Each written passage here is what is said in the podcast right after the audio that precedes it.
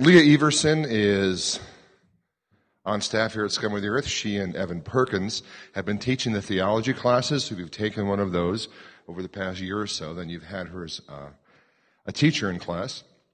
Leah's a graduate at Denver Seminary, uh, did very well there. And uh, she came on staff uh, early this year. She and Evan are going to be in charge of the Future Scum Study Center, which I've spoken about on occasion. Uh, hopefully, a uh, place where people can come from all over the country to study and learn more about uh, Christianity, about Jesus, and do some uh, some work in the urban setting. Uh, so, hopefully, that'll be a reality in a year or two. But in the meantime, um, I thought it'd be great if we heard from Leah today, and so I asked her to preach. If you weren't here back in July, the last time she gave a message, then uh, you're in for a treat. I'd like to welcome Leah Everson.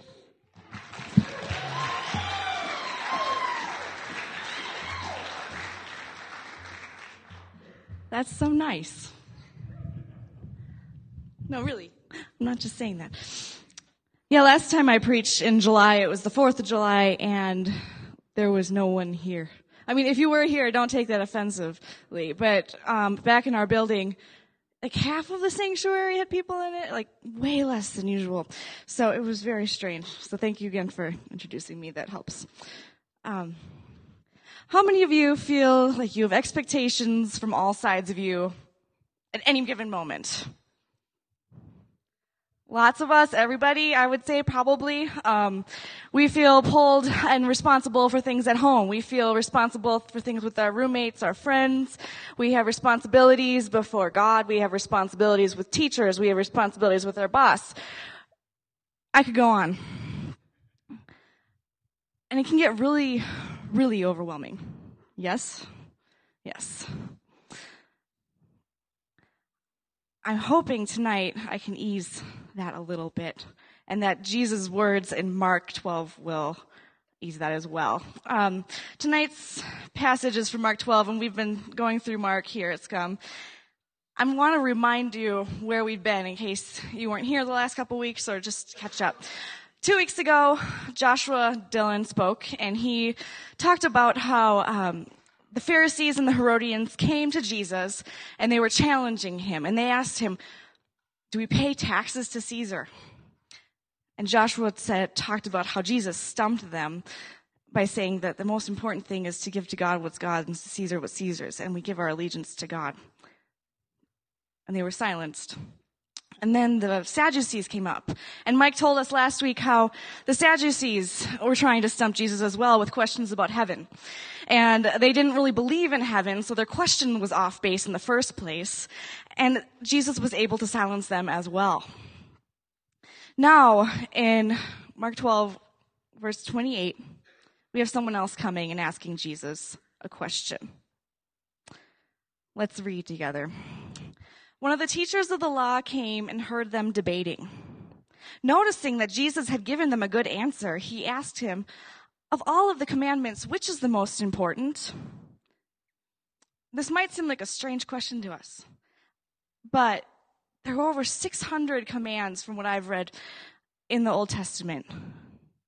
And the teachers of the law and the leaders in, in um, the Jewish community would debate over which commandment was most important. If we're going to follow one commandment, which one do we pick? Because there are so many, if we're going to keep track of all of them every day, we just can't do it. It's overwhelming. So he's inviting Jesus into this conversation. And Jesus answers him. The most important one is this. And he quotes from Deuteronomy Hear, O Israel, the Lord our God, the Lord is one. Love the Lord your God with all your heart and with all your soul, with all your mind and all your strength. The second is this love your neighbor as yourself. There is no commandment greater than these. Well said, teacher, the man replied. You are right in saying that God is one and there is no other but him. To love him with all your heart, with all your understanding, with all your strength, and to love your neighbor as yourself is more important than all burnt offerings and sacrifices. When Jesus saw that he had answered wisely, he said to him, You are not far from the kingdom of God. And from then on, no one dared ask him any more questions. Now, if we remember the context of this question, people are coming and trying to shut Jesus up. It may seem as though this man is answering Jesus and saying, Yes, and I'm going to add to your teaching. And it may seem as though he's contradicting Jesus in a way, but really he's repeating what Jesus said. He's affirming what he said in a way that might be hard for us to understand when we don't live in a culture with burnt offerings and sacrifices. We might think that burnt offerings and sacrifices, I think I've heard a lot, at least spoken in Christian circles, that, um, oh, these things are in the past or people were worshiping them. And that might be true, but God commanded to give burnt offerings and sacrifices. It's a way to worship and it's a way to draw near. So when he's saying that to love God and to love others is more important than burnt offerings and sacrifices, this is a pretty big statement. But he didn't get it from himself. It's actually found throughout the Old Testament. And Jesus saw that he answered him wisely. And he said, You are not far from the kingdom of God. In other words, keep going, keep asking. You're close. You're getting there. And if you keep looking, you're going to find the, where to find the true kingdom, and that's in Christ. So this is not I want to say this is not um, an argument between two opposing sides. Rather, these are teachers who are who are conversing over the scriptures. And what Jesus said after Jesus and this man had this conversation, no one dared to ask him any more questions. No one came up to try to trap him in his words again. So, what is it that Jesus said that was so profound? That it silenced these people who are trying to trap him and who would eventually crucify him three or four days later. Let's look into that a little deeper. Uh, the first thing that Jesus said, um, Hear, O Israel, the Lord our God, the Lord is one. This is from Deuteronomy 6, uh, verse 4. And the second verse that follows that, and we'll get into that a little bit, is verse 5. Um, I love that he starts by quoting this verse. Hear, O Israel, the Lord our God, the Lord is one. He does not start by just saying, this is the commandment I want you to follow. He says, this is the God that you are worshiping. This is the God who gave this commandment. And in, ver- in Deuteronomy 5, the chapter previous that he quoted from, um, it, Moses recorded the Ten Commandments. And at the very beginning of the Ten Commandments, it says, I am the Lord your God who brought you out of Egypt, out of the land of slavery. There's a foundation that this is the God we are worshiping. This is the God who has redeemed Israel, pulled them out of slavery. This is the same God who sent his son to die for us.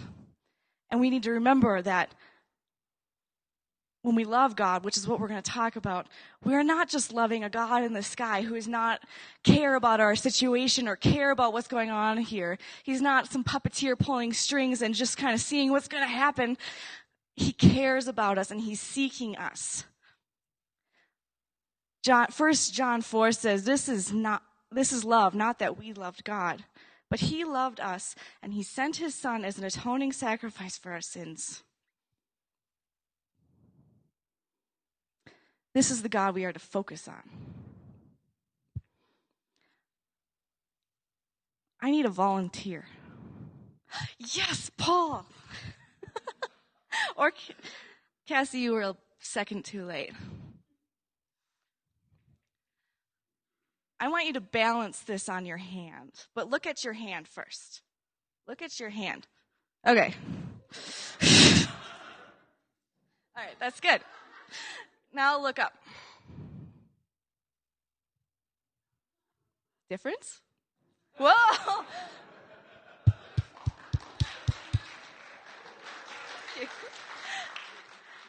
Oh, that worked so good. When we focus in the right place, things fall into place a little easier, right? When he was vo- looking up at the top of this thing, pole, um, he was able to balance it and toss it from one hand to the other. If our focus is in the right place, things kind of fall into place. I think the same is true when we're living for God. If we focus on all the rules that we have and try to, to accomplish it by ourselves, we're going to fail. It's called a sin nature. We, we sin. But if we're focusing on God, He will give us the ability to live the way that He wants us to. Jesus said, If you remain in me and I in you, you will bear much fruit. Apart from me, you can do nothing. He enables us and equips us to follow and to live a life that He desires us to live. And when we do our commands, when we, when we follow the commands, when we do live the way He wants us to live, this is loving God. Jesus also said, If you keep my commands, you remain in my love, just as I have kept my command, Father's commands and remain in his love. You are my friends if you do what I command. So when we do his commands, because we're staying with our eyes focused on God, we honor him. And really, when we honor him and we love him and we focus on him, we start to care about the things he cares about. And that's everybody else. Like that's that's when we start loving our neighbor as ourselves. That's when we when we um, follow the second commandment that Jesus said. It's not from our own willpower. I'm going to love this person. It's because we are connected to the love that God has for us, and He is loving through us the other people around us. Does that make sense? Um, there are several verses in the New Testament that say that when we are loving our neighbor as ourselves, this is fulfilling the law. Actually, in the Matthew account of the same passage, Jesus said, if we love our neighbor and love God, we are fulfilling the laws and the prophets. Did I quote that right? Thanks, Craig. John writes in 1 John 4 again, Dear friends, let us love one another, for love comes from God. Everyone who loves has been born of God and knows God. Whoever does not love does not know God, because God is love. Some pretty strong statements.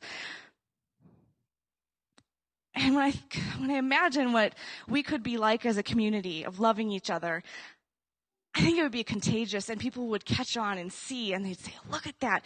Actually, Tertullian, he was a guy who wrote in the second century, he was a Christian.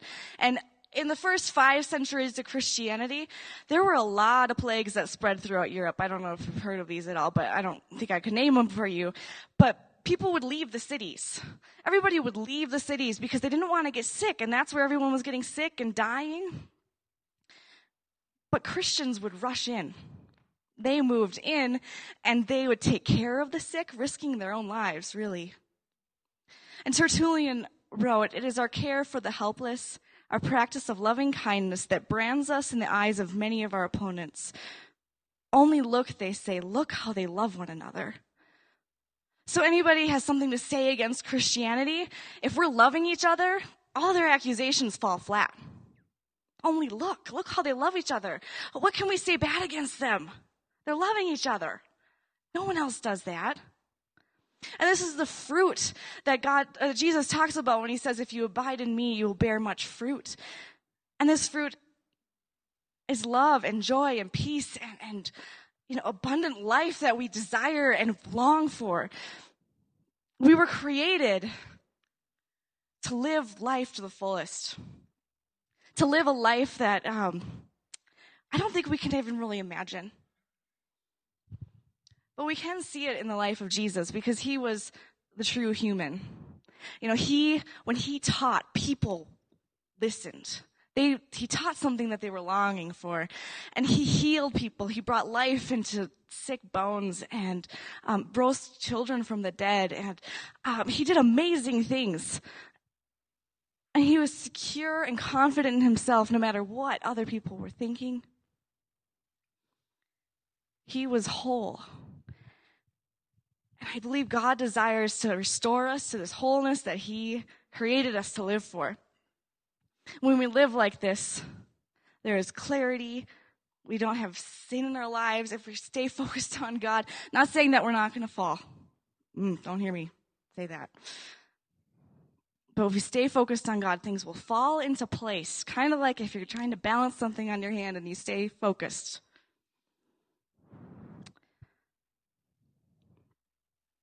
Jesus said we're supposed to love the Lord with all our heart, all our souls, all our minds, and all our strength. And we could compartmentalize these things and say, okay, this is when I'm going to love God with my mind. Over here, I'm loving God with my heart. I don't think that's the point. I think Jesus is saying, I want you to love me with your whole self, everything, all the time, everywhere, every situation. Our entire lives are to, to be loving towards God. Um, last night I was, we were at the wedding and Todd Blackstone, I was talking to him about these verses, and he said these were the most freeing that he's ever read in his life because he was told that he could do anything he wanted, right? Am I saying this right? Anything he wanted um, for a career, and it would be pleasing to God. This is actually something I've struggled with this idea, this concept, because um, when I was like 19, I felt like God was calling me into full time ministry. And so everything I did was kind of working towards that. I went to seminary and, and studying that all felt like, yes, this is working towards the goal of ministry. And I held ministry up on this pedestal. Like, this is what it means to live for God.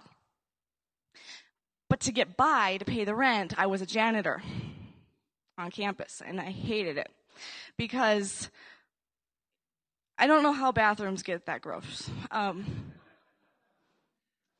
and I don't understand why people pick at their papers and leave spiral bound little pieces all over the floor that the vacuum can't get up, or, or the, the eraser dust on the desks that has to be from a Greek or Hebrew class. Sorry. The languages are tough. It's not fun. I didn't like it. And I was just like, God, what on earth? What is this for? Are you here? I mean, that was honestly one of the most difficult questions for me was, do you care? Are you here with me while I clean? Because I am, I don't feel it. And then I graduated from seminary. I finished my homework and within like 12 hours, I gave birth to my son, Jack. And I didn't have a job and I was at home and my life consisted of feedings and diaper changes and, um, I don't know, more janitorial work. And I, again, it was the same question over and over again. What is going on? I thought I was going to do something else. And now I'm on staff at Scum. And that helps a little bit but I'm doing it part time. And so I'm still the one who's cleaning and cooking and taking care of everything at home. And these are things that are not, they do not come natural to me. I was talking to a friend of mine who, she's also um, a stay at home mom slash part time children's pastor at a church. And she's just like, I don't understand it when women are, they're just like, oh, I just fall on my knees worshiping when I'm, when I'm cleaning. And we are just kind of like, what? It just,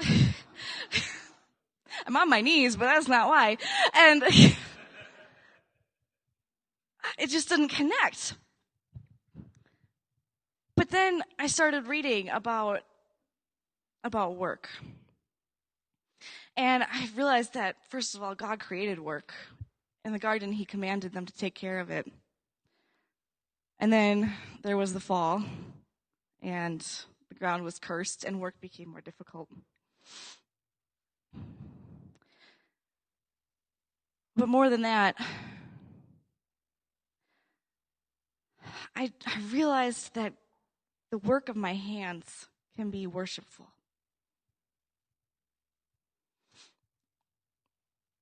The work of my hands actually, if, even if I don't feel like it's worshipful, this is something that God accepts. Like, I can do it and say, God, I'm doing this for you. I don't feel it but I know you accept it. And there's this sense of, of contentment there that I've received from him. Um, at the same time, I don't feel the, the necessity to make sure my house is perfect all the time. Like I don't read Real Simple magazine anymore, girls. It's it makes me depressed because it's so perfect. And I look at it and I look at my house and I go, oh. but it's okay Because there's freedom when we're loving God, when loving God is first. It's okay that everything isn't exactly the way it's quote unquote supposed to be or like what you should make your house look like. You shouldn't should on yourself, one person said me once. I have freedom to let my house go when there's other things in my life that are taking the priority. And it's worshipful to God. Um, there's another man who lived in the 1920s who I think lived a life that was worshipful to God. He loved God in everything that he did. Uh, his name was Eric Liddell. How many of you have seen the movie Chariots of Fire? Pretty good. If you haven't, you gotta see it. It's got great synthesizer music at the beginning. Anyway. Eric is from Scotland. He was the fastest man in Scotland, could run the 100 meter dash like nobody else. And he also was from China. He was from a missionary family in China. And um, his sister really, really wanted to go back to China, and she thought that he should go back to China too. But first of all, he had been recruited for the Olympics. And he was going to run the Olympics in 1924 in Paris on behalf of Scotland. And Jenny, his sister, resented that. He said to her one day, after, well, in the movie at least, I don't know if this is what he actually said, but in the movie, he said to Jenny, I believe that God made me for a purpose, for China. But he also made me fast. And when I run, I feel his pleasure.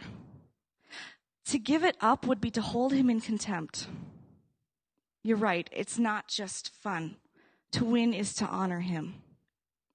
So he lived his life and he had this part of his life that some people would say is just secular. It's just running. It's just, you know, it's outside of the church. And his sister said that to him and he said, no, this is worshipful to God. And then the schedule came out for the Olympics and, and in the movie they make this really dramatic. But in reality, um, the schedule came out months before the Olympics um, were going to be held, and the 100 meters was going to be held on a Sunday. And he kept the Sabbath holy. He did not work on the Sabbath, um, doing other things other than to glorify God, directly related to, you know, church and worship and things like that. So this was a big struggle for him. They portray it really well in the movie, but he decided he was not going to run on Sunday. He was not going to run the 100 meter dash. Instead, he did the 400. And if you know anything about running, there's a very big difference between sprinting 100 meters and 400 meters. I could not do it myself. I'm a long distance person, but he decided to train and, and train for the 400. And he won. In the face of all of his adversaries who said he was being stupid for holding up God's commands so high, he won. He lived a life that was honoring to him. And more than that, he loved people well. He, he went off to China and uh, did ministry work there. And then he was arrested and was sent to a Chinese labor camp or, or, prisoner camp. And when he was there, he got sick and he died. And the community mourned him because they were fed by him. They were, they were loved by him. They were cared for by him. He loved God first, and that was well displayed in the movie Chariots of Fire, but after that, you, in his life, he, he loved other people more than anything. And there's freedom in that.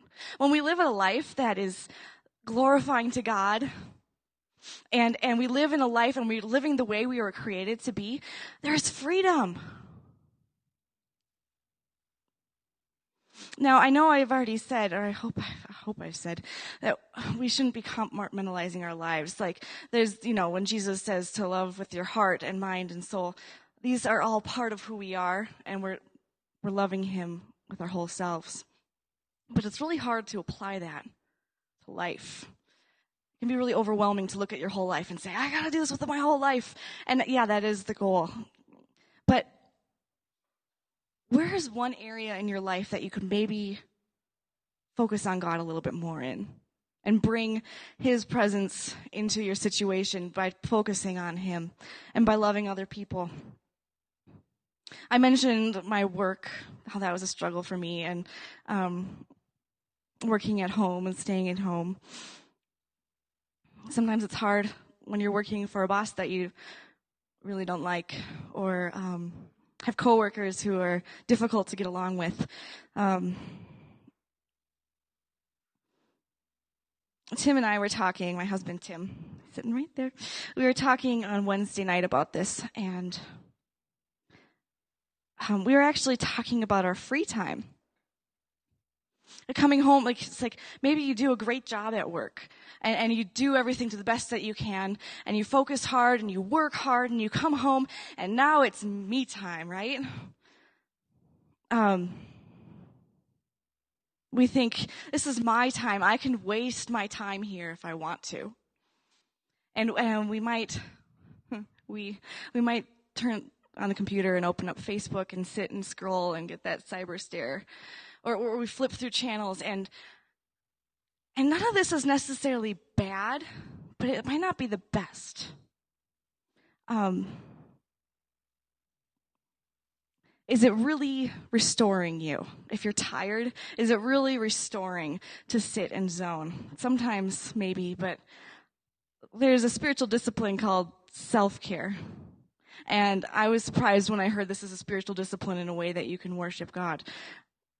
But um, it is because it honors God. This is what a book uh, called Spiritual Disciplines Handbook says.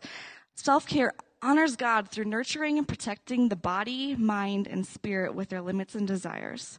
When we practice self care, we intentionally receive ourselves as God's beloved. Receiving this love into our bodies births the ability to give love and forgiveness to ourselves and others. So when we practice self care, it is not just for us, but it is again loving God first, receiving this love that we receive from the, the one that Jesus talked about at the very beginning of this commandment. The one who, who restores us and, and redeems us and who died for us. We receive that love from Him through activities in our lives. So what is it that maybe is really good at, at restoring yourself? Like, do you love to craft? Girls, go to that knitting group maybe. Um, do you enjoy playing sports or exercising? Do you make music? Do you do art? What is it that restores you? Can you do that in a way that is focusing on God and choose to do that with your time instead of perhaps wasting it? How about finances? If we're looking at God first with our finances, it's going to change the way we spend our money. It's going to change the way we cling to it, perhaps. I was looking um, online this week, kind of like, what do people say is the most important thing? And there was this one website, um, and I guess it was really devoted towards money, but everything that this guy said, it was a top 10 list of the most important things in life. And it was like, you know, don't get divorced because it's going to ruin your finances. And that's true. And it was like, invest in your relationship because it'll help your finances. And I was like, what? It's true. I mean, it's true, but is that the motivating factor really? To to make it great and to, to hit it rich. Did I say that right? Um, okay, how about relationships with other people? Um, your loved ones? Are you really loving them first? Um, I didn't define this earlier, I was going to, but I can do it now and a lot of places that I read when I was like, what does it mean to love other people? It was saying that when we love others, we are loving them in a way and, and, and encouraging them to grow into who it is that God has created them to be. We desire this for ourselves. We desire to be whole and holy. Do we desire this for other people? Is that our motivating factor when we get together with other people? When we're with our spouses or our boyfriends and girlfriends? Are we honoring them in trying to encourage them to follow after God. Whatever your life may look like, whatever ways you may have um, not necessarily loved God first, we can always turn to Him. We love the God who initiated relationship with us. He came to earth for us. He died on the cross for us. We can go to him at any time. If you would like some prayer tonight to um, consider and um, maybe get some insight from the Lord into how you can do this better in your life, loving Him first. We're going to have it offered in this room over here right after I'm done. Um, but I pray that for you tonight, you would focus your eyes on the Lord, that He would be your sole aspiration, that He would be the one that you honor with your bodies and your minds and your souls, and that you would know that He loves you first. Because when we keep our eyes on Him, everything else falls into place. Amen.